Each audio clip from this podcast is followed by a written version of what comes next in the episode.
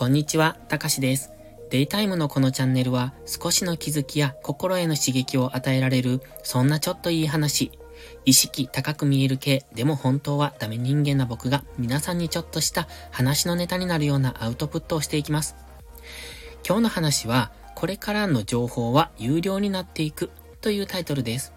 これ厳密に言いますと、有料になっていくというよりも、有料なものの方が、えっと、いいものがあるというそんな話です。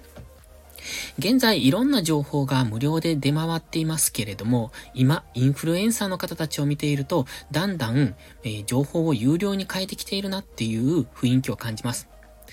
今まではその方も自分の知名度を上げるためだとか、うん、信用を上げるためにずっといろんな、えーと、有料級の情報を無料で提供していただいてました。で、僕もそういった無料の情報を元にいろいろ勉強させてもらったところがあるので、すごくありがたいなと思っているんですが、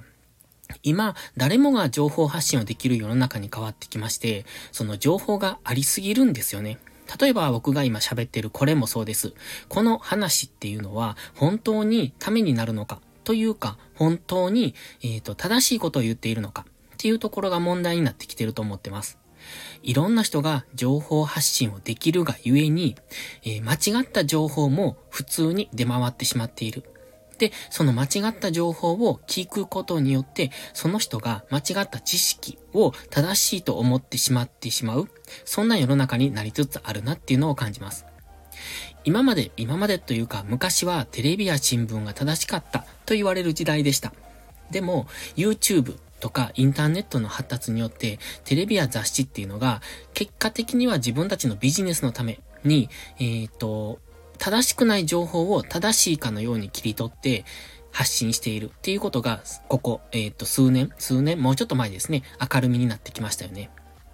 そして今若者たち、若者、うーん、そうですね、よんじゅう代以下ぐらいでしょうか、のテレビ離れっていうのが急速に進んでいます。それはえっと、テレビ以外の媒体で情報を得られるっていうことと、結局 YouTube で入れる情報とテレビで入れる情報っていうのは、どっちもどっちというか、どちらも正しくないなら自分の今、えー、オンタイムで見られる方がいいなっていう方風に YouTube が今、えっと、かなり伸びてきてるわけじゃないですか。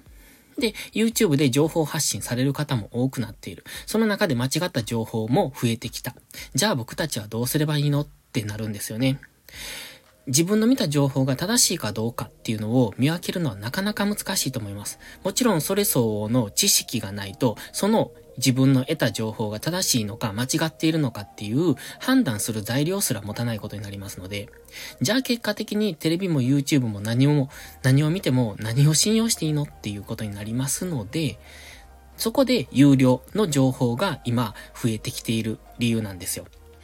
有料の情報が正しいかどうかっていうのは一旦置いときまして、有料で出すっていうことは、それなりの正しいことを、うーんと、調べてやるっていうことなんですね。もちろん出す側もそうですし、それを購入する側。で、えっと、それを媒体を通して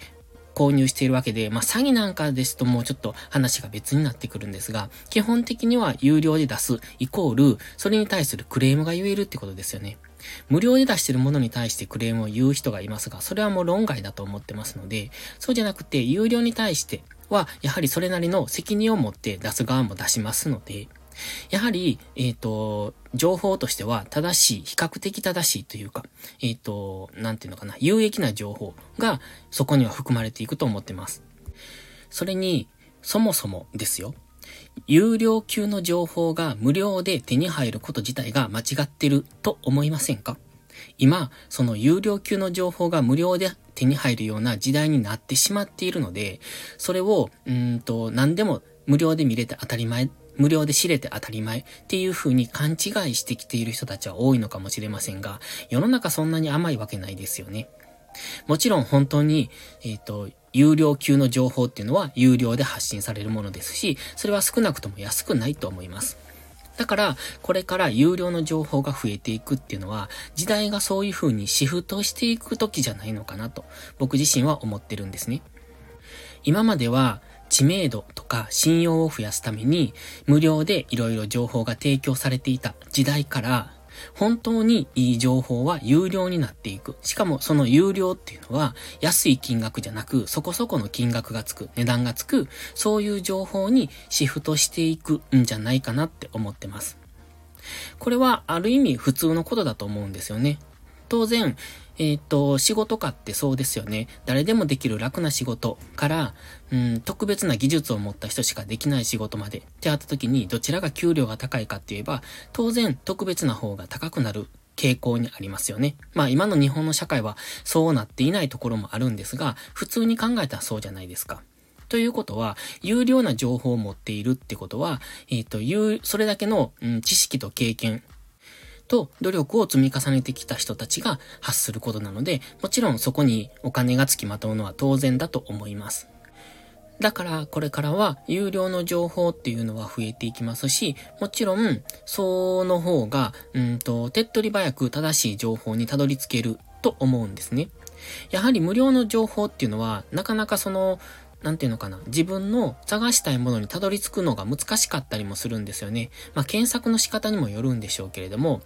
本来欲しい情報を与えてくれないような、うーんと情報っていうのはたくさんあります。どこまで行ったら自分の欲しい答えにたどり着くのっていうようなブログとかもよく見かけますし、だから、その、無料の情報が溢れたばっかりに、うーんと、どうでもいい情報というか、あまり役に立たない情報も溢れてしまった。結果、やはり有料の方にシフトしていくんじゃないかなという僕の個人的な見解です。今回は、これからの情報は有料になっていくというお話をしました。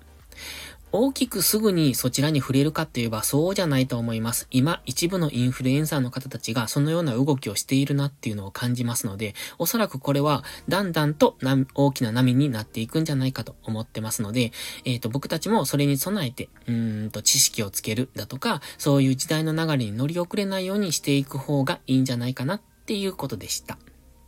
それでは今日はこの辺で失礼します。最後までご視聴ありがとうございました。たかしでした。バイバイ。